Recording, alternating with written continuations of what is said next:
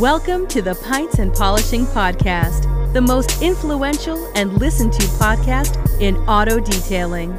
Welcome to the community.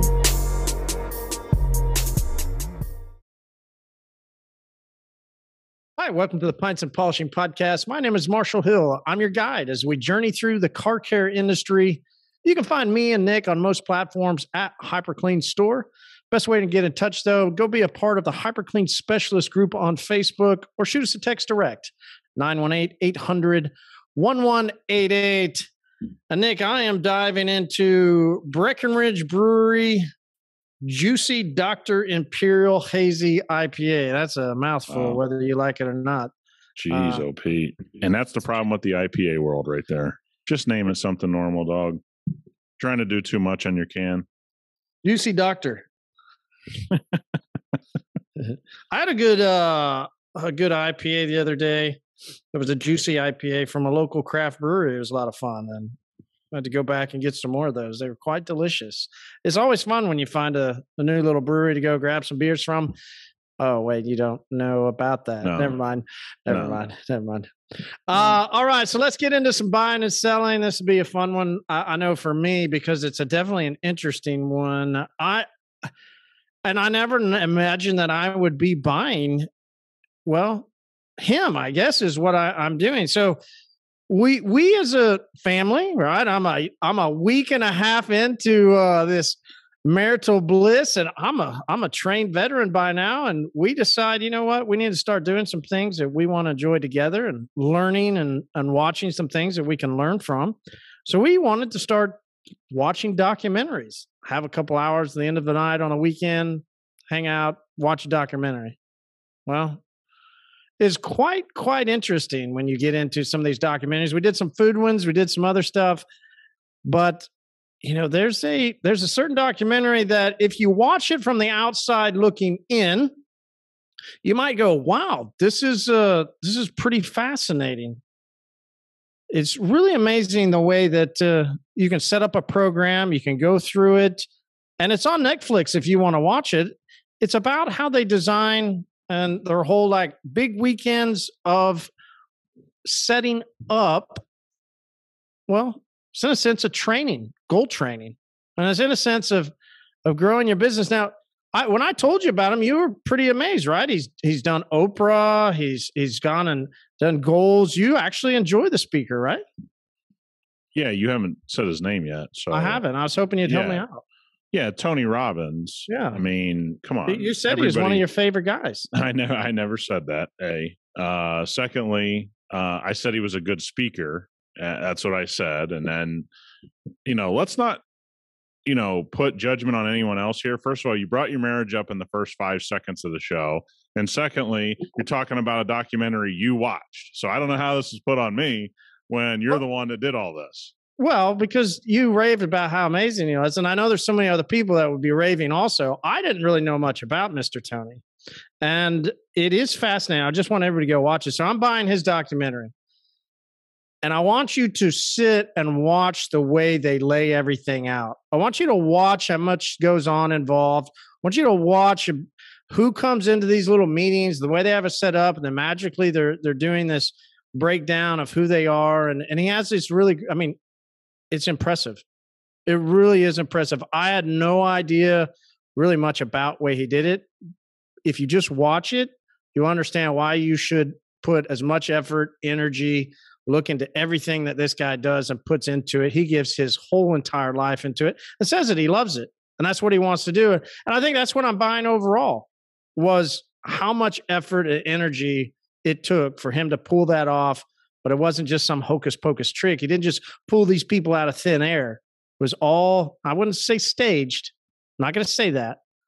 It was all programmed, timed, just spelled out beautifully. So, you know, whether or not he does Oprah or not, I don't know, but I know. Good documentary. Just an F Y I, you're the one that brought it up. So I don't know how he's my guy, but uh, yeah, my, my buy this week, actually, uh, I, I'm going to buy something, is that I think we start, we're starting to see the world cool off when it comes to cars. And, and, you know, for anybody paying attention to our, our detailed car collection episodes, we've been kind of waiting for this, right? We we kind of need the world to normalize a little bit, that kind of thing. So had a buddy of mine who I told to sell his truck. He ended up losing several thousand dollars by waiting to sell his truck just a few weeks. And I saw him this weekend and he goes, oh, you know, I can't believe, you know, I lost that money. I, I didn't even need the truck. I, I could have sold it weeks ago, blah, blah, blah. But here's the thing that kind of is always great to see in what I'm buying. I'm buying that aha moment of, dude, I told you. You know what I mean? Like when you look at one of your buddies and you go, this is what I do all day, every day. I wasn't just saying it for effect. We weren't just talking over some beers about some bullshit neither one of us knew about. Like I actually shared the information because I knew you were looking to sell your truck. So he cost himself quite a few thousand dollars, and he had that aha moment of, hey, you know, Nick kind of spends his time on this. Maybe I should have got to the dealership. And that that's the, the car market right now. I mean, a few weeks can, there's a car I'm keeping my eye on that's dropped almost six thousand dollars in the past three weeks. Uh, something's happening to certain vehicles. Other vehicles are going to be through the roof because they're harder to get. But we're in a place now that I'm kind of buying, if you're smart and you know what you're doing, we could be seeing a massive dip in certain vehicles. And, you know, unfortunately for him, large, massive S U Vs and trucks, they're taking the biggest dip because of the gas prices. So it's kind of one of those things that I'm buying is when you see one of your buddies have that aha moment of, yeah, I should have listened. Have you seen that before? Maybe that's how you knew it, that as gas prices go up, S U Vs one hundred percent go down. one hundred percent. I, I, once I saw it, I was like, any idiot that's been through high gas prices knows that every dealership's going to get flooded with massive S U Vs, and magically electric cars are going to be ordered at a high level.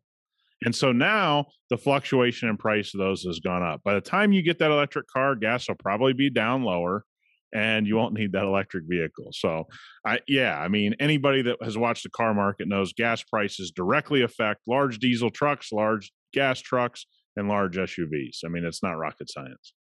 All right. So the rest of my weekend was spent being just an amazing, uh, you know, husband. Uh, I'm just an incredible, you know, Uh, we're wondering what the world record is in, in a podcast of bringing up that you got married. I, I don't know. It's got to be pretty close. You got to be approaching it quickly. It's not so much about me getting married. It's about how amazing I am as a as a husband, really. I, I guess I should just go ahead and buy that for myself. Yeah. But no, uh, was was actually now interacting with the stepson, right? And I had the stepson's friend spend the night and all this. And wow. I, I don't know about you, Nick, but... Mm, actually, I know you didn't, but you should have. Really, you should have spent a large amount of time this weekend on the new Fortnite uh, series that got launched. It just the new map came out. And listen, I, I should have just bought Fortnite. That's what I should have done. I should have bought yeah. Fortnite. No build is what they're doing. It's a no build wow. thing. And all these kids are playing. And I go, hey, what do you guys need? They needed this new skin. They needed this, whatever. It's a, you buy this monthly thing and you get something, right? You just go, okay, whatever. But you're going to have to go out and fill some holes because your fucking dog has ripped through the yard. It's it's scraped up under things. It's got these massive holes. And this dog's about this big, but it has holes that are three times its size.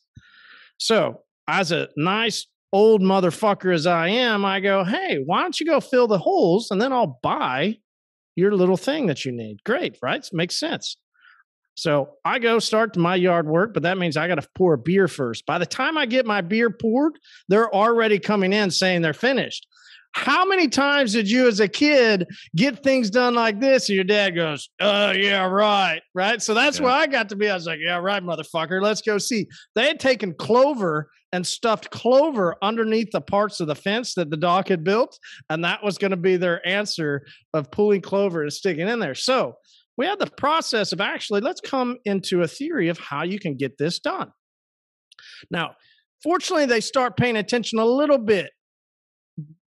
At the end, they get a shovel. But for the most majority of this time, I laugh because they're taking handfuls of sand and going all the way across the yard to go put into a hole. Now you go, oh, why are they using sand? I mean, it's raining today in Oklahoma. It's not going to, hey, listen, don't. You know, did, will the dog dig through the sand? Hey, whoa, whoa, whoa, easy. Let's not let's not address that yet. It was that they were carrying sand from one side of the yard to the other by their little handfuls. And then they said they were done. And I just laughed again. I said, you got about another hour. So they start running, right? So then it's, let me hack handfuls of sand and run across the yard. And they said, we'll get it done in thirty minutes.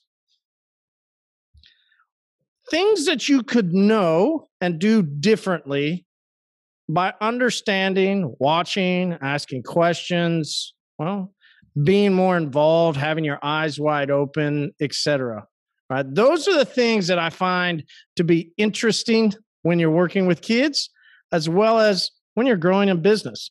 Things that you could do if you were paying attention. Right? If they were paying attention more, and knew a little bit more from asking the right questions or talking to the right people. Now, listen, I, I told them, I said, guys, I'm not a professional hole filler, but I might use that shovel over there. I might pick up the sand and do that just to, just that, right? If they would have been paying attention, how fast would they have gotten it done? How much quicker they would have done? How, how much more video games would they have gotten to play if they would have just paid a little bit of attention? So that would be a fun little thing to let's hop back and forth as you've been with customers twenty plus years. I've had customers twenty plus years. Things that, and let's preface, there's times probably for you, for me, I've actually gone in and made appointments with customers because I've seen the way they interacted with others or seen the way they did business. And I just had a couple of questions that I wanted to ask them if I could schedule some time with them and their schedule permitted. And I went to their secretary and I got my appointments and I went through what needed to be done so I could get the right info because I paid attention to everything going on. So, hmm. ways that detailers could pay attention to their customers because you and I have seen something. Well, no doubt that, as you just said, S U Vs should be on the downfall. Some detailers are buying S U Vs.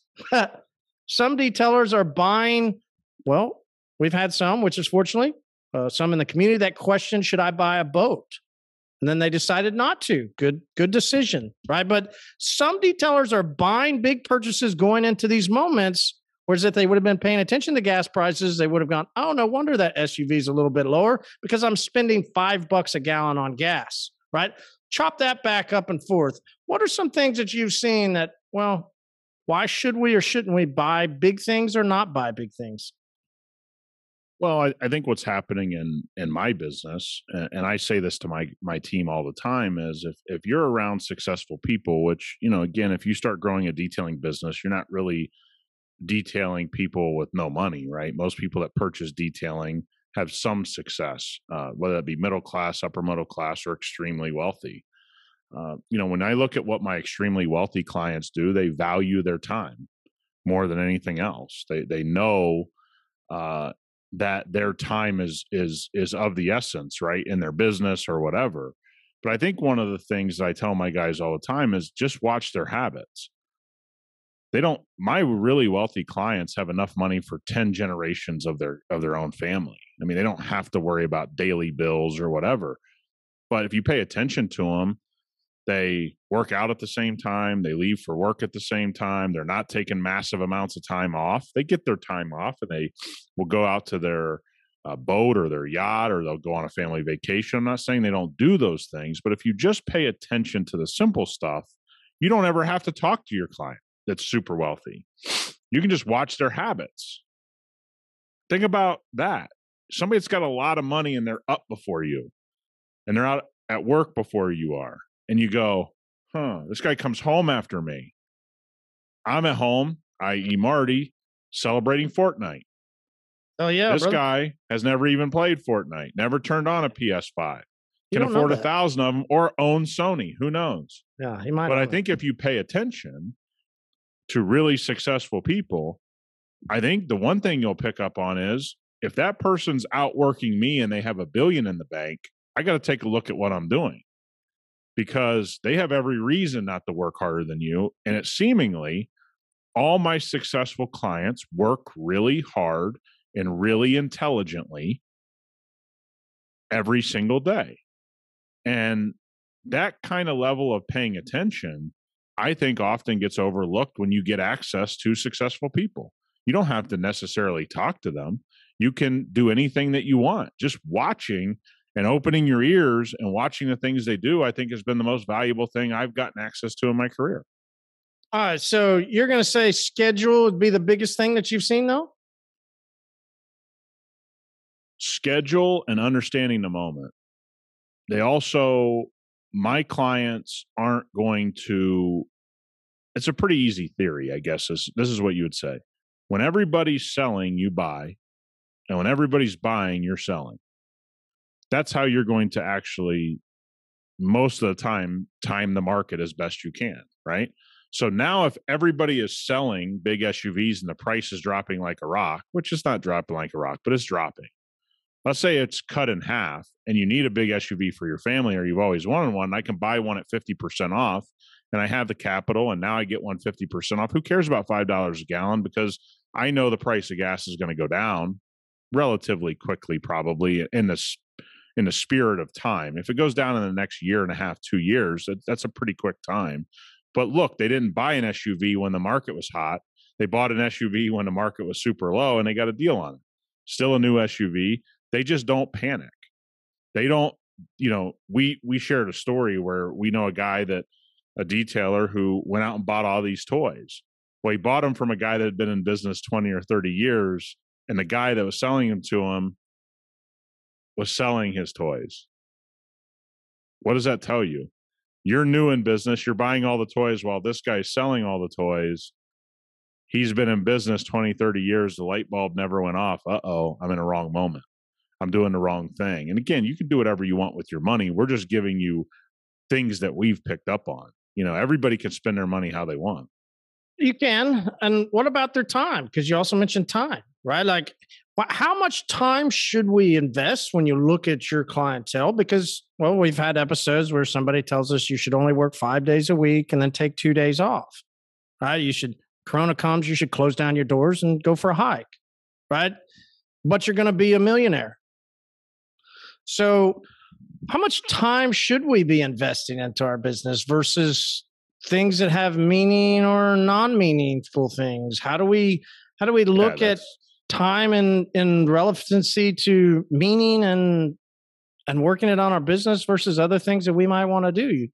Yeah, that's going to be everybody individual. The only thing I can ever give advice on is what I did. I mean, I don't know what everyone else does, but I know what my super successful customers do. And it looks a lot like what I've done. Not because I knew exactly what they were doing, but because it just seems to be kind of across the board. There's going to be a period of time in your business, and that could be two years for somebody, or that could be ten years for somebody, where you got to get the business off the ground. And every business takes a little bit of time for that person to get it off the ground. I mean, I know people that have worked their tail off for two years, and in the three-year mark on, they've had a pretty normal schedule. Like you said, five days on, two days off. I know somebody like myself, I, I had seven, eight year period when I started my business that I didn't take vacations, that I, that I, you know, worked anywhere between twelve to sixteen hours a day. And I didn't hate that I did that. It wasn't like a badge of honor either. I just did what I thought was necessary to be successful. I gave up relationships. I gave up friendships. I gave up all that stuff because I wanted to be where I'm at today. And that's the only way I knew to make it happen. And the funny thing is, when I talk to my ultra successful customers, they also tell me about their period of time that they did that. Yeah, the first seven years of my business was this way. The first twelve years, I mean, I had a customer tell me the first twenty-one years of his business and the things that he did. I mean, this guy's a billionaire. So was the twenty-one years well spent? Probably. I mean, but everybody's going to be different. But the idea that you're not going to sacrifice time, or you're going to start a business at twenty-two and you're going to work five days a week and two days off and magically you're going to be some kind of millionaire. I mean, even when we heard that and it was questioned, it, that story didn't kind of check out, right? I mean, that was an episode you did in M T E. And so I don't think I really know the answer. I know what my answer was, you know, and that's all we can really do is, is give that part of the story. But I can tell you that I've had my story, uh, you know, seconded by my clients. This is what they did for their first eight years. This is what they did for twenty years. This is what they did for six years. And it seems at some point you're going to have to give up some aspect of your life on a pretty grand scale to move your business to a place of, uh, let's call it safer waters, where it's a little more established, where it's a little bit more, I can take a couple days off a week or whatever. But I mean, man, that took me seven, eight really hard years to get my business to that kind of safe ground. And, you know, for some people, they never reach that level. Time is right. It's it's always it's always going. It's always disappearing. There are moments where we got to question though: the time that we're spending, is it meaningful for the future, or are we wasting some time because, well, we just felt like it? And I get it. I, I've wasted a lot of time just because I feel like too. it, right? Like yeah, I just feel sure. like blowing off a fucking day, right? Just because I have it and I can. And I might have not even thought that I was blowing it off. It was more, I just wanted to enjoy this period and I got to do whatever I wanted. Yep. Cool. What are your clients that you've seen? Are they either, are they encouraging? Because we're not going to say them, because they're probably what? They're, they're of age, they're fifties to sixties to seventies. They understand that that time clock is, is counting down even faster than for us. Right. But yep. What about their kids? What, what, what's a, what's an average person that, you know, is of high net worth, that's got a twenty something year old kid or a teenager? Are they just the same, or, or are they more focused in on meaningless or meaningful? I'll, I'll tell you this. One of the shocking things to me uh, of two clients I can think of that have kids now kind of getting, going through their latter years of high school and getting into college, and then some of them getting out into the workforce, is they don't let their kids goof around. There's no, I have a client who's got like one of, I don't know, the the three or five best boats in the world, yachts in the world. And I'll never forget, his, his son came home from, from college, graduated from a really prestigious college, comes home, he takes a job, like just like a summer gig, whatever. And, and a family's going on their summer vacation. And he's like, oh yeah, I can. And I, I got told this story like right away. Yeah, yeah, you know, I'm going to join you in the boat. Dad goes, no, you, no, you're not. You took a job. What are you talking about? You're not going on a boat. You're not coming on this vacation. Like instantaneously, this guy, this kid, if he never worked again, would be in the one percent of the one percent of the one percent. But they still instill that thought process of, you've made a commitment. You've said you were going to do something. You committed. You didn't, you know, this is what you're going to do. Uh, most all of them are being pushed into master's degrees in business. Uh, they are going to uh, work their ass off at whatever they do in an intelligent manner. And notice, after every time I say work hard, I always say smart. You know, they're going to work intelligently, but they're going to work hard. They're going to put their hours in. And the most amazing thing is, is the, the learning experience now that I have a daughter and, and you have two daughters, you know, you have a stepson now. Think about this. The richest people in the world, you see all this thing that like their kids are hanging out on the beach and whatever. But when you actually watch it from successful families, they're pushing those kids to the limit. You know, either you're going to play sports in college, or you're going to do this, or you're going to do that. And when you make a commitment, you're not going to damage our name. You're not, you know what I mean? They, they're pretty serious about that stuff. And it isn't a lot of wasted time. Not that they don't have fun vacations or get to hop on a private jet and go skiing for Christmas or whatever that their wealth allows them to do. But it's not a lot of what I see, goof off time. Have fun with your friends after the work is done. You know, after whatever you've committed to, you've done to the best of your ability. And I, I think when you look around in our industry, the question, you know, you and I have asked many people that have called and said, hey, I'm going to go do this thing. You ask two really simple questions and they don't have an answer to it. How's it going to help your customer? And how is it going to help the finance of your, finances of your business long-term? Give me the business plan of doing these things. And if you can answer those two really intelligently with a lot of bullet points of, yeah, if I do this, it's going to lead to that, blah, blah, blah, I think it's awesome. But it, you'd be shocked how many people just throw time down because time away because they have it written out. I'm going to this education thing, and that's worth something. Well, tell me what it's worth. Walk me through how you see this helping your customer's experience and how this puts more money into your business long term.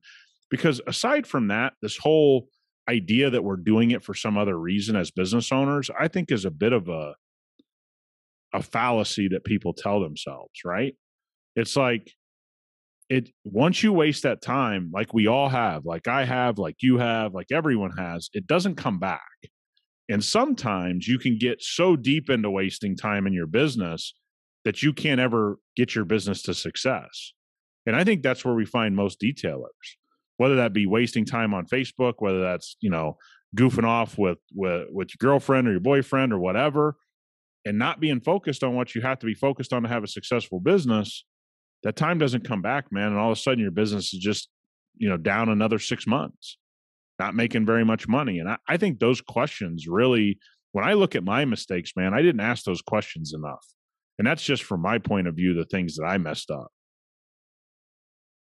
All right. So an interesting one that uh, we all have to have some self-motivation, right? We have to be confident of our own self. The best salesmen are always confident that they're the best salesman. That's why they become the best. They're confident about it. And they're going to figure out what to do to make the sale, and their numbers are going to continue to rise. The The best businesses will generally have a, a great confidence inside of what they do, and they put out, quote unquote, the best.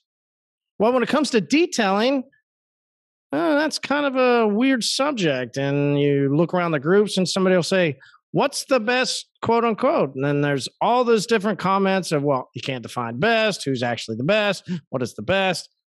Can we have a lot of personal confidence in our own self when the industry is always not wanting somebody to be the best? I find that to be a fascinating thing to digest. But then in the same flip of the token, there's a lot of detailers that, well, they they know they're the best, and God damn it, how come you don't know they're the best? Actually, Nick, they know everything. You can't tell them anything. They know it all.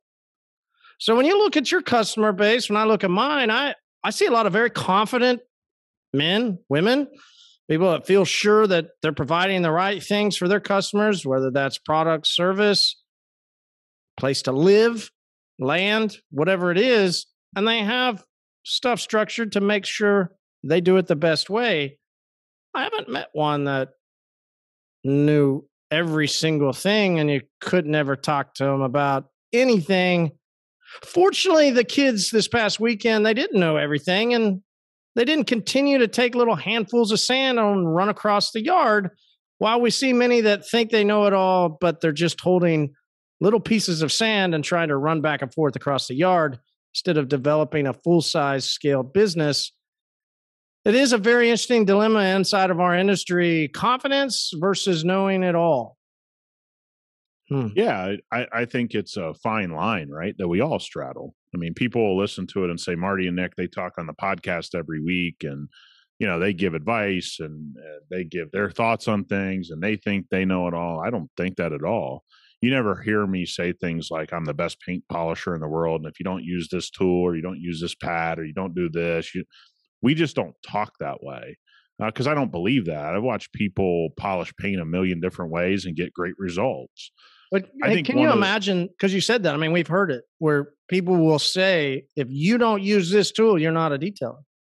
Oh, yeah. I mean, we, we, we've heard a story that wasn't too long ago. And, and again, is that insecurity? Is that somebody trying to flex that they know something you don't know? I don't know. I mean, I can tell you two really legitimate brands in the polishing world. I mean, they make good tools. I mean, anybody would call them reputable. Just because you like one tool over another, I don't think it makes you a better paint polisher than someone else.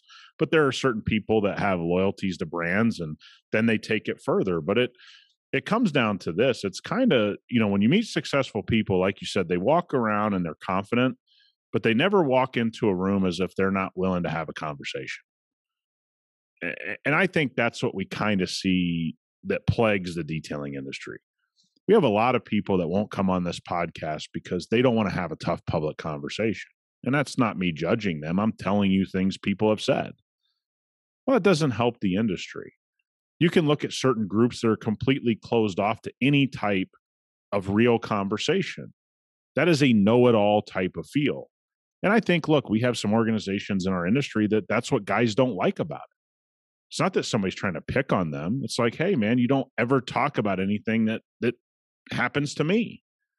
And I think, again, one of the things we do on this podcast that that I do think is, you know, different than most people is we're going to talk about some subjects that others don't want to talk about.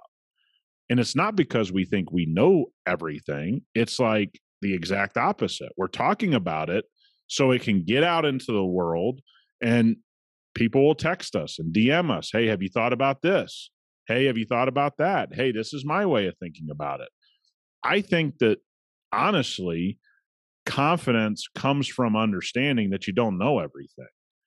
And you don't get bogged down in things that don't really mean anything. And I got news for you. What tool you use to polish paint doesn't mean dick in the world.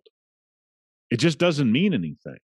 And so when you worry about that and you put that in, out into the world, if if so-and-so doesn't use this type of polish or he doesn't know how to detail, that's not confidence. That's insecurity. And you're insecure that whatever it is you're doing isn't enough. I always have the same. I never even ask somebody what tool they use. Never comes up. I look at their work and go, man, that car looks great. You did a one step? Oh, great. Yeah, yeah. Awesome. That's kind of where it ends for me. I'm not like, hey, what pad do you use? What tool do you use? How dare you? I mean, I, I just don't have that. And no successful detailing business owner that I respected in my career has that in them either. They just don't have that. They don't care whether you use this tool or that tool or this pad or that pad. They're just looking at the work. And they want to then know, hey, how'd you get into that edge? You said you used a six inch tool and you got all the way into that edge. Can you show me that? That's sort of where they come from. And that's what I've come from in my career. When I look at why I got decent with a rotary, it's because of a certain guy I came across young when I was young in this, in this business that was unbelievable with the rotary. And he showed me how to get into all these nooks and crannies. And I was like, I didn't look at the tool. I didn't look at the pad. I didn't look at the compound. I wanted to see his little technique to get into that area. And, you know, that's just the way that I kind of see it, is that confidence actually makes you a little bit insecure that you don't know everything, right? Because that that's kind of what ends up happening. That's why we are so much in touch with other detailers who who buy HyperClean. If people knew the amount of conversations we were having behind the scenes, it's not out of we don't know something, it's that we want to know more. And we want to do better, and we want to grow our business, and we want to understand how to help you. And man, that, that closed off nature is more insecurity than it is confidence. It is interesting. The flip, the flip side, right? We're, we're kind of an overconfident, under knowledgeable group that then wants to go. And we feel as, as an industry over the past years, there's a good segment of the industry that has then felt, okay, I should go learn from a weekend of training. Right? I mean, I should go pay to go spend a week and get training. I don't know, and I, I'm sure it's because I'm not in the, the the customers I have that are C E Os and presidents and owners of companies. I, I'm not in their back pocket. I'm not in their schedule, but I don't know too many of them that go away and do long trainings, but I know a lot of them that every day, and I think the stat is every Every C E O reads ten books a year or some, maybe it's ten books a month. I don't know. It's, it's outrageous. It's some incredible number where as you want to continue to further your life, because hopefully you're not the flea in the circus that's in the cup, right? You've heard that analogy, like the flea circus. You just put a bunch of fleas into a cup, put a little piece of paper over the cup. They eventually, you can pull the piece of paper away from the cup and they eventually just stop jumping out because they've reached a limit. I, I hope that for those of you that are listening, those of you that are on Facebook and other places that you'll see it, that you're not one of those fleas that you don't want to eventually just have enough. You don't want to eventually have just enough. That maybe you should go further. Maybe you should jump a little further. How do I jump further? How do I go higher? How do I get more? Hmm. Is it from a weekend of training, or is it daily? Maybe even some people hourly, but at least daily reading, writing, or if you're like me and you can't do either one of those, trust me, Nick knows, uh, I like to then listen. So whether it's podcasts, but I recommend and tell people all the time, go listen to audiobooks while you're polishing paint, while you're driving, while whatever it is that you're doing, listening to audiobooks, and you're going to run out of a quick, short segment if it's strictly detailing audiobooks. I don't know if there's more than one or two. Go find, if you're struggling to hire people, go Go listen to books about hiring. Go listen to books about team management. Anytime there's been something in my mind that I've gone, okay, I, I want to personally get better at, as well as I think that the business needs to get better at, I've spent time listening to books on the subject. I might listen to three or four just on sales, just on closing, just on how to tell a story so that you can sell a product. Right. Yeah. There's, there's all different types of things that we can continue, because I know not every detailer is incredible at sales. Not every detailer is incredible at management. Not every detailer is incredible at every single thing, every facet of a business. So how, and I guess maybe what have you seen? Let's yeah. toss that back and forth. Continued education versus weekend trainings that are going to solve everything in our, our detailing business. Well, as a beginner, you got to get a baseline, right? If you start out, you've never really detailed professionally, there's definite reasons to go get credible, you know, understanding of how to do a correct one-step polish, right? And what we've concentrated on in our industry is keep telling people, and it's almost like it's a cycle of people trying to maybe make a little coin. Not saying everybody, but there's a cycle of we we think after you have this baseline of skill set, you got to go and you got to get more and more training, or you're going to lose business because of that. Well, every time I ask somebody a question, say, okay, you know how to do a complete one step. You tell me you know how to two step, and you're going to some other polishing thing now. Okay, how does that help your customers? How does that make you more money? I never get a good answer. And I've asked this in the last year and a half, probably thirty or forty different times.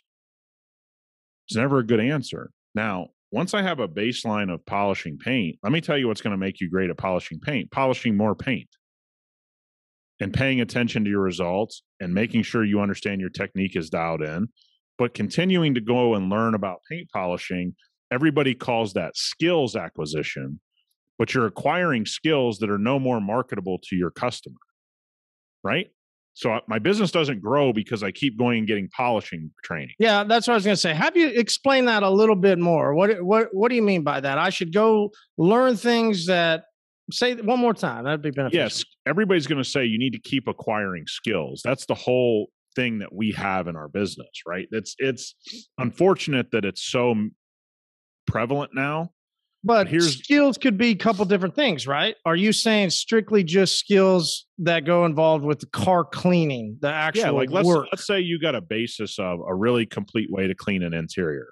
To go and learn fifty more things about cleaning the interior is not going to make your business fifty times more successful. You're going to only get incremental returns. Once I know how to detail an interior, and once I know how to hold a polisher, operate a polisher, get a result of paint correction. If I keep going to more and more trainings, I'm not going to see that money on the back end. I'm just going to be investing time in a skill that doesn't make my customers uh, any more happy and doesn't bring any more finances into my business. So this isn't saying don't get better at those things, but you'll naturally get better as you detail more cars. It's not going to just come from a training. Okay. It's just not. And again, I know people think that this is picking on that stuff. Folks, I got a four-year engineering degree. I believe in training. That's the ultimate training, is a valuable college degree. But I also know people in my life that got a four-year liberal arts degree that can't make over fifty grand a year. And here's the reality. I, I, lo- I love my liberal arts degree, man. I, I know you don't, but but here's the thing. I think it's great. It's not marketable on the scale of being a doctor, being a lawyer, being those types of things. But Nick, right? So not all trainings are created equal. he got me that piece of paper that sits at my house somewhere, I think in my garage. Yeah, it's really been really important to your career. I can see that. Yes. So that's my point, is that, again, I believe in that stuff. I'm going to push my daughter to those things, but I'm also realistic. She's not going to get a music degree on my dollar. It's not happening. She can go get a music degree with her own money, but if I'm paying for it, it's going to be something valuable in the marketplace. And the same goes for detailing if you're going to get training. How is this going to put you in a position to make more money? And you should be able to identify that prior to ever going to the training. Because you should have a plan in your head. I'm going to this training because I know this, this, and this are going to happen if I go to this training and get this skill set, right? Let's say you're a car detailing company in the Gulf States and you have no clue how to detail a boat. Going to Mike Phillips boat detailing, guess what you can say? I'm going to have the confidence. I'm going to do these three things. I'm going to go get all these boat clients that I don't have today. That is a game changer for you in that, in that business, correct? It's not hard to understand, but people take offense when you say there's a limit to all of this. Sooner or later, once you have the baseline skill set, it's all going to be about what you do individually. So if I was going to tell somebody the skill set I would want, before I ever learned to detail a car, I'd say, dude, if you were a great salesperson, your detailing business is going to take off. Go learn those skills really quickly. Fire your business up. You're an incredible salesperson. You're going to get to a million dollars in revenue faster than anybody else. How? Why? Why is it more important to sell people than to, to be able oh, to polish the paint? Yeah, because here's the deal. Henry Ford never built the best car. He built the best factory that built the cars the fastest, that then got the cars to the dealership, that then sold the most cars. But Nick, I'm he a detailer, and I've got to have the most pristine. It's got to be perfect.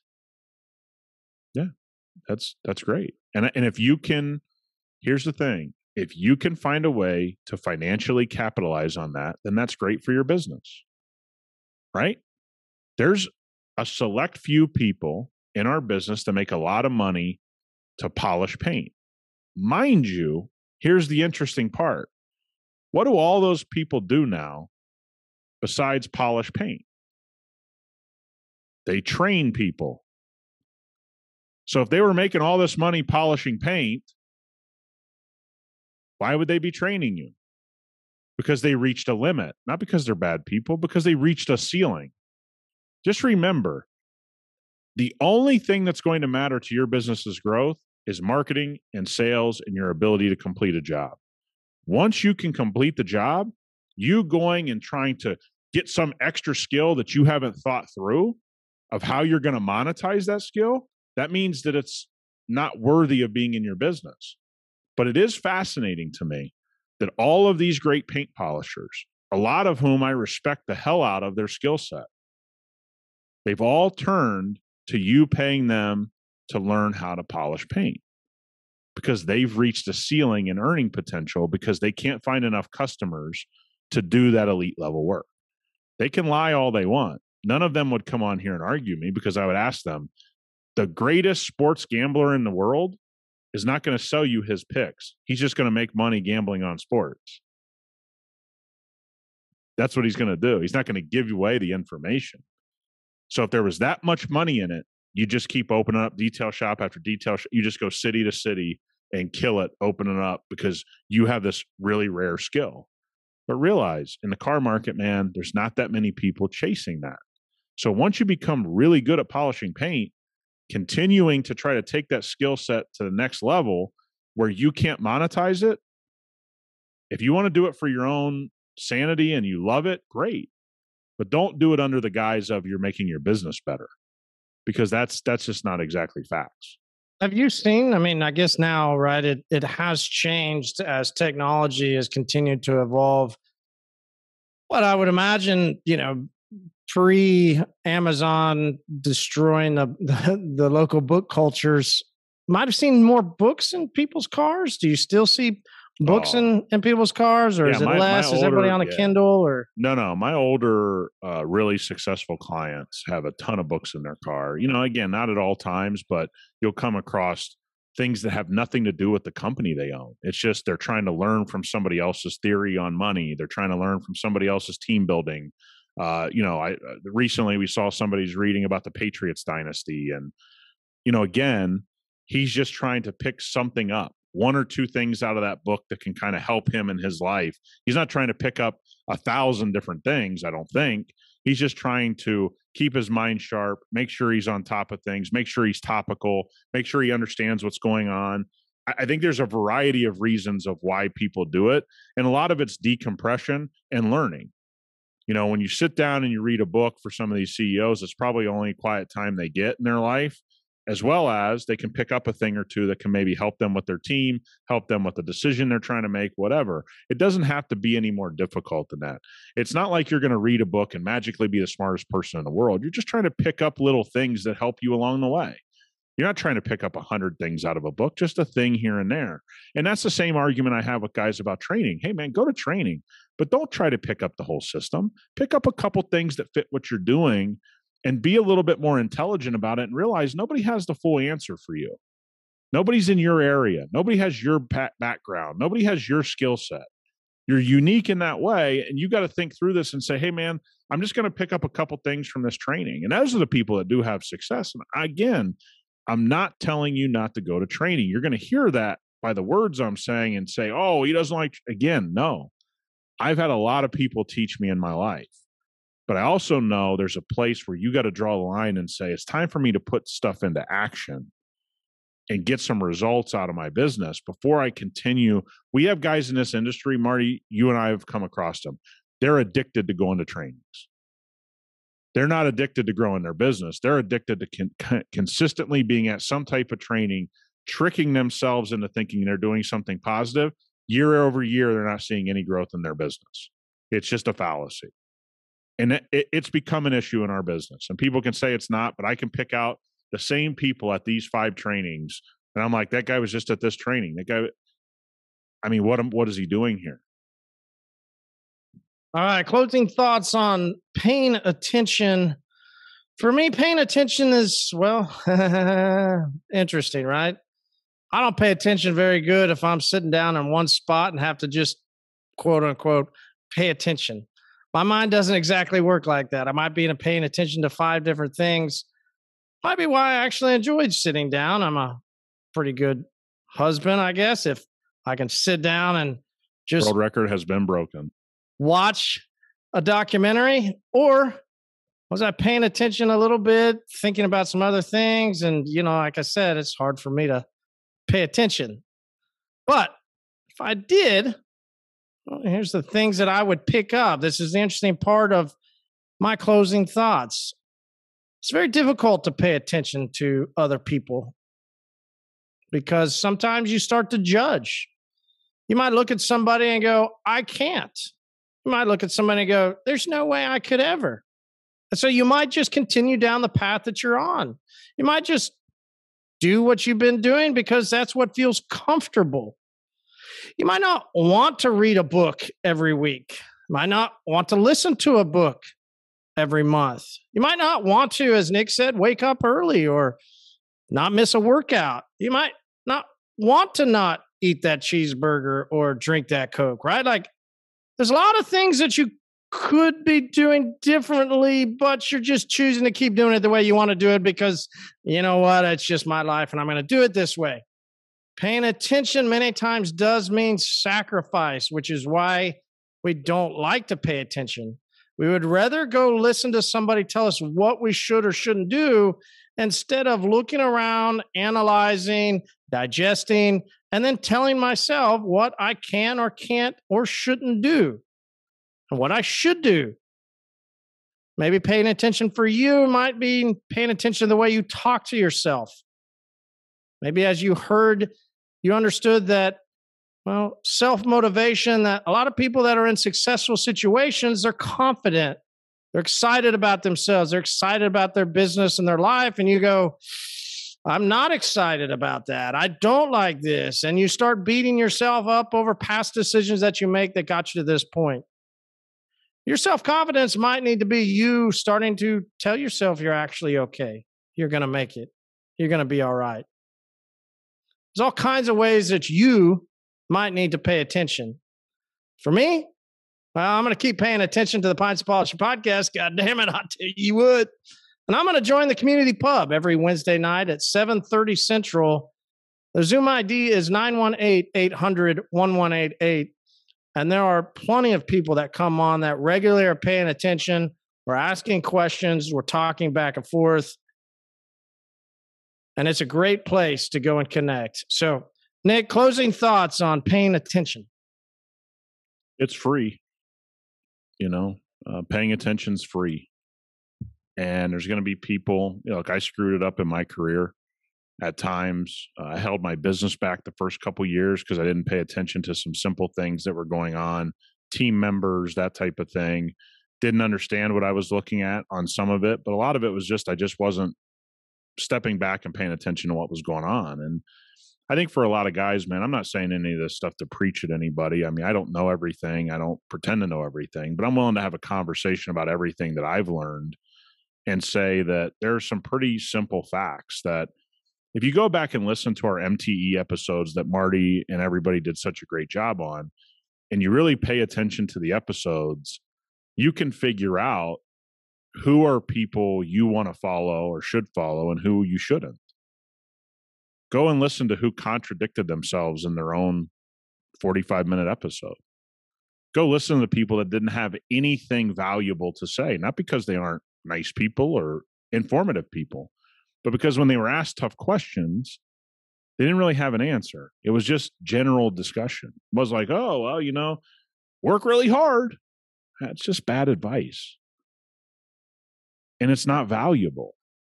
So what I would tell guys to do is an actionable thing you can do is go listen to the M T E podcast and pay attention to who actually said something of value and who sat up on that stage and just said nonsense, just said generalities, didn't answer questions, or when they did, they had to contradict themselves. It's not because somebody's a bad person, but that's part of paying attention. Who's saying what and who should I listen to and who should I align myself with is going to come from paying attention. And I've screwed it up in my life. We all screw it up, but you, you can always get better at it, and it's completely free. And it doesn't matter if you went to college or you went to high school or you didn't graduate high school or you graduated college. I know some people that have got law degrees that can't pay attention worth a damn about what's going on around them and how to capitalize on it. And that's the final thought. When you pay attention to a high level, you can capitalize on things that other people don't, which puts more money and more food in your family's mouth. Too often we're scared to say that, I think, that you're in business to make money. Stop with the woe is me and stop with I'm doing things out of the goodness of our hearts, or you know what, Marty, I'm just here to help. That's all bullshit. At some point, you got to feed your family, and you got to build a future, and you got to buy a house, and you got to do all these things that cost a lot of money. So it's okay to pay attention with the thought process of, how does this help my business? Doesn't make you selfish. It makes you have a clue. Like, wow, this guy's on top of it. And when you pay attention, magically, you're going to see opportunity everywhere. You're not going to panic, and you're going to know exactly what to do when opportunity shows itself. HyperClean only exists as it exists today because I paid attention. Marty, you had a lot of people around you that didn't pay attention. They could have been a part of HyperClean. They could have been building a company like this. They could have been influential. They didn't pay attention. Only reason I'm here is because I paid attention. I think it's valuable. And that's why we did today's episode, because everybody thinks there's some kind of golden answer. That's the answer. Open your eyes, open your ears, shut your mouth, watch what successful people do, really successful people, not people that tell you they're successful on the internet. You'll find out it's almost the same across the board. Go to work every day, make smart investments, buy assets, not liabilities. I mean, it's pretty, pretty simple formula, but I only got that from paying attention. So I hope you guys got something out of this episode, because it's not just about detailing a car. And I know that some of you want us to geek out on the newest product, Revive, but we've already done that enough. We want to thank everybody. Marty, thanks for uh, doing an amazing job with the team back at H Q, getting all that revive out to people. I know, I know it was an unbelievable week for us, so we can't really thank everyone enough. It was fun, wasn't it? Hell yeah. Crazy. It was a crazy week. I mean, guys, you just can't believe it on our end. You know what I mean? Like, it's hard to put into words. Like, everyone that listens to us, everybody that's involved in the Facebook specialist group. I mean, it's amazing. And we're starting to build something here that I think guys can see that we have genuine thought behind what we're doing and answering some questions out there in the market. So it's pretty fun. Purpose plays to the long tail. Oh, there you go. Oh, it's not. Uh, sorry. I no, thought it's that not was passion, man. It's not passion. All right, Nick, uh, have a great week, brother. brother. Talk to you. Talk to you. Hey, community. Thanks so much for listening on a discussion. Well, where are you? Where are you on it all out? When you look around, what do you see? Cool thing has been those of you here in the community. Some of you have started to look around your local area and you've gone, hmm, I think I can do chemical distribution better. I think I see an opportunity here to sell some products. And they're seeing and understanding, they're asking questions, and they're looking around, and then they're taking that step forward. And it's, listen, it's a blast weekly, multiple times a week even. Those of you that listen to the episodes, it is awesome that you're then looking around, you're seeing, you're understanding where you can make an impact, where you can be a distributor. I built my local distribution company up to half a million dollars. And I want that for you. You want to be a part? Shoot us an Instagram message at HyperClean Store or send us a text, nine one eight, eight hundred, eleven eighty-eight. And let's start that journey for yourself of how you can look around, understand, and then take advantage of it, right? Let me have a shovel for you. You don't need to just carry sand around with your hands. Next thing you know, we'll have a bulldozer. Hey, this is Marshall. I hope that you have a great day. No, better yet, go make it a great day.